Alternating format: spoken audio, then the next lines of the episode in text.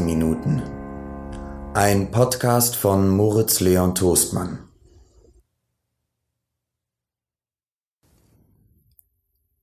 Piktors Verwandlungen. Ein Märchen von Hermann Hesse. Kaum hatte Piktor das Paradies betreten, so stand er vor einem Baume, der war zugleich Mann und Frau. Piktor grüßte den Baum mit Ehrfurcht und fragte, Bist du der Baum des Lebens? Als aber statt des Baumes die Schlange ihm Antwort geben wollte, wandte er sich ab und ging weiter. Er war ganz Auge, alles gefiel ihm so sehr. Deutlich spürte er, dass er in der Heimat und am Quell des Lebens sei. Und wieder sah er einen Baum, der war zugleich Sonne und Mond. Sprach Piktor, Bist du der Baum des Lebens? Die Sonne nickte und lachte, der Mond nickte und lächelte. Die wunderbarsten Blumen blickten ihn an, mit vielerlei Farben und Lichtern, mit vielerlei Augen und Gesichtern. Einige nickten und lachten, einige nickten und lächelten, andere nickten nicht und lächelten nicht. Sie schwiegen trunken, in sich selbst versunken, im eigenen Dufte wie ertrunken. Eine sang das lila Lied, eine sang das dunkelblaue Schlummerlied, eine von den Blumen hatte große blaue Augen, eine andere erinnerte ihn an seine erste Liebe. Eine roch nach dem Garten der Kindheit, wie die Stimme der Mutter klang ihr süßer Duft. Eine andere lachte ihn an und streckte ihm eine gebogene rote Zunge lang entgegen. Er leckte daran, es schmeckte stark und wild nach Herz und Honig und auch nach dem Kuss einer Frau. Zwischen all den Blumen stand Piktor voll Sehnsucht und banger Freude. Sein Herz, als ob es eine Glocke wäre, schlug schwer, schlug sehr. Es brannte ins Unbekannte, ins zauberhaft geahnte sehnlich sein Begehr.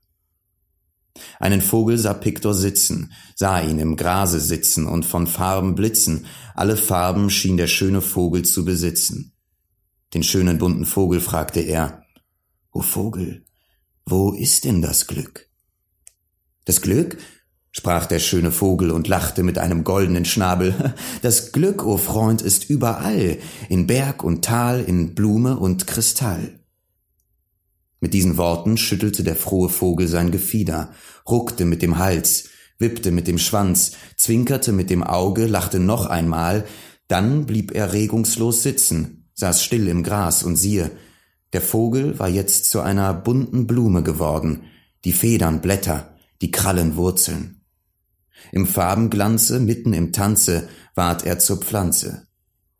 Verwundert sah es Piktor.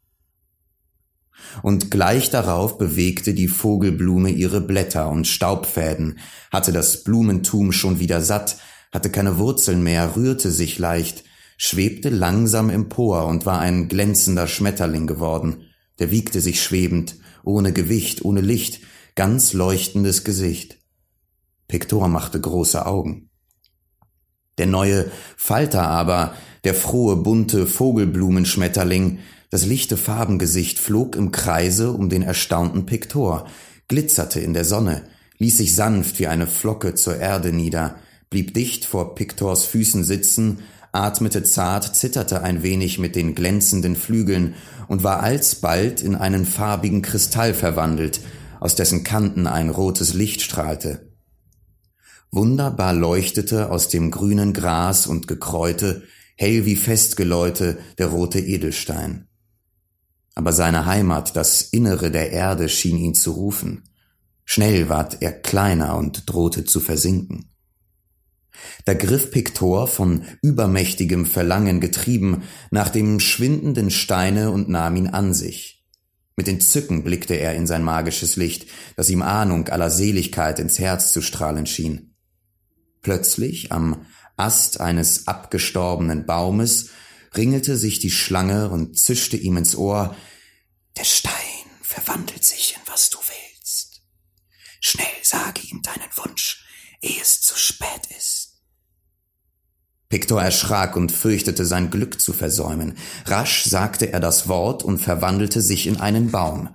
Denn ein Baum zu sein hatte er schon manchmal gewünscht, weil die Bäume ihm so voll Ruhe, Kraft und Würde zu sein schienen.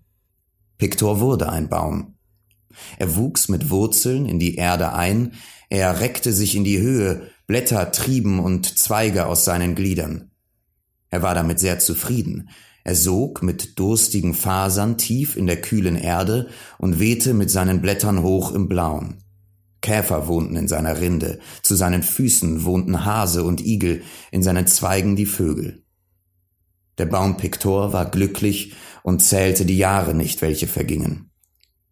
Sehr viele Jahre gingen hin, ehe er merkte, dass sein Glück nicht vollkommen sei. Langsam nur lernte er mit den Baumaugen sehen. Endlich war er sehend und wurde traurig. Er sah nämlich, dass rings um ihn her im Paradiese die meisten Wesen sich sehr häufig verwandelten, ja, dass alles in einem Zauberstrome ewiger Verwandlung floss. Er sah Blumen zu Edelsteinen werden oder als blitzende Schwirrvögel dahinfliegen. Er sah neben sich manchen Baum plötzlich verschwinden. Der eine war zur Quelle zerronnen, der andere zum Krokodil geworden, ein anderer schwamm froh und kühl, voll Lustgefühl, mit muntern Sinnen als Fusch von hinnen in neuen Formen neue Spiele zu beginnen.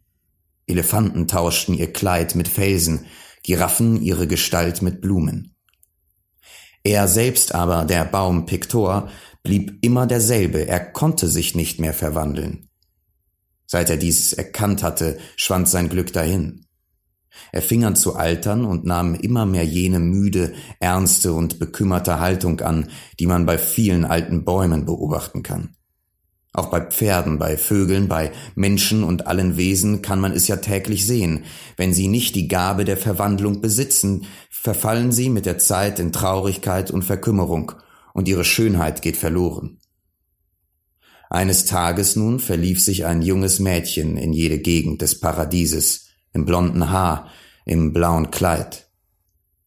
Singend und tanzend lief die Blonde unter den Bäumen hin und hatte bisher noch nie daran gedacht, sich die Gabe der Verwandlung zu wünschen. Mancher kluger Affe lächelte ihr hinterher, mancher Strauch streifte sie zärtlich mit einer Ranke, mancher Baum warf ihr eine Blüte, eine Nuss, einen Apfel nach, ohne dass sie darauf achtete.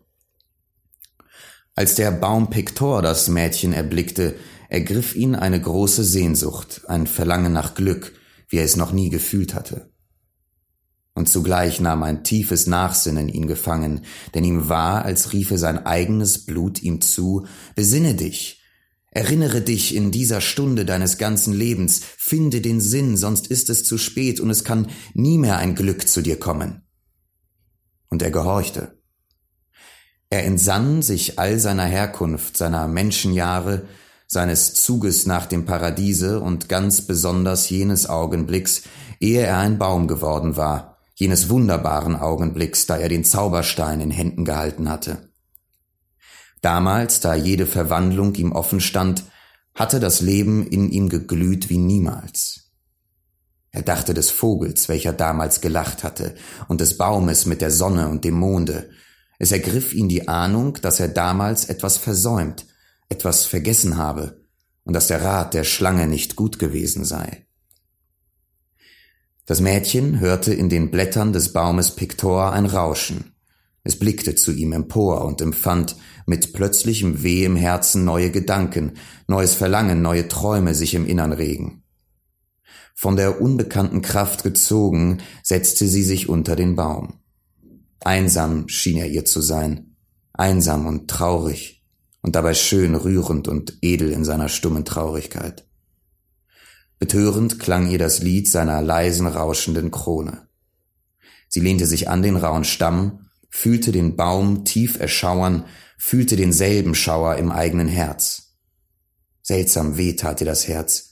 Über den Himmel ihrer Seele liefen Wolken hin, langsam sanken aus ihren Augen die schweren Tränen. Was war doch dies? Warum musste man so leiden? Warum begehrte das Herz, die Brust zu sprengen und hinüberzuschmelzen zu ihm, in ihn, den schönen Einsamen? Der Baum zitterte leise bis in die Wurzeln, so heftig zog er alle Lebenskraft in sich zusammen, dem Mädchen entgegen, in dem glühenden Wunsch nach Vereinigung. Ach, dass er von der Schlange überlistet, sich für immer allein in einen Baum festgebannt hatte, Oh, wie blind, oh, wie töricht war er gewesen. Hatte er denn so gar nichts gewusst? War er dem Geheimnis des Lebens so fremd gewesen? Nein, er, er hatte wohl damals dunkel gefühlt und geahnt. Ach, und mit Trauer und tiefem Verstehen dachte er jetzt des Baumes, der aus Mann und Weib bestand. Ein Vogel kam geflogen, ein Vogel rot und grün. Ein Vogel schön und kühn kam geflogen, im Bogen kam er gezogen. Das Mädchen sah ihn fliegen, sah aus seinem Schnabel etwas niederfallen, das leuchtete rot wie Blut, rot wie Glut. Es fiel ins grüne Kraut und leuchtete im grünen Kraut so tief verstraut. Sein rotes Leuchten warb so laut, dass das Mädchen sich niederbückte und das Rote aufhob. Da war es ein Kristall, war ein Karfunkelstein, und wo der ist, kann es nicht dunkel sein. Kaum hielt das Mädchen den Zauberstein in seiner weißen Hand, da ging alsbald der Wunsch in Erfüllung, von dem sein Herz so voll war. Der Schöne wurde entrückt, sie sank dahin und wurde eins mit dem Baume, trieb als ein starker junger Ast aus seinem Stamm, wuchs rasch zu ihm empor. Nun war alles gut. Die Welt war in Ordnung. Nun erst war das Paradies gefunden. Pictor war kein alter, bekümmerter Baum mehr. Jetzt sang er laut Pictoria, Victoria. Er war verwandelt. Und weil er dieses Mal die richtige, die ewige Verwandlung erreicht hatte, weil er aus seinem Halben ein Ganzes geworden war, konnte er sich von Stund an weiter verwandeln, so viel er wollte. Ständig floss der Zauberstrom des Werdens durch sein Blut. Ewig hatte er Teil an der allstündlich entstehenden Schöpfung. Er wurde Reh, er wurde Fisch, er wurde Mensch und Schlange, Wolke und Vogel.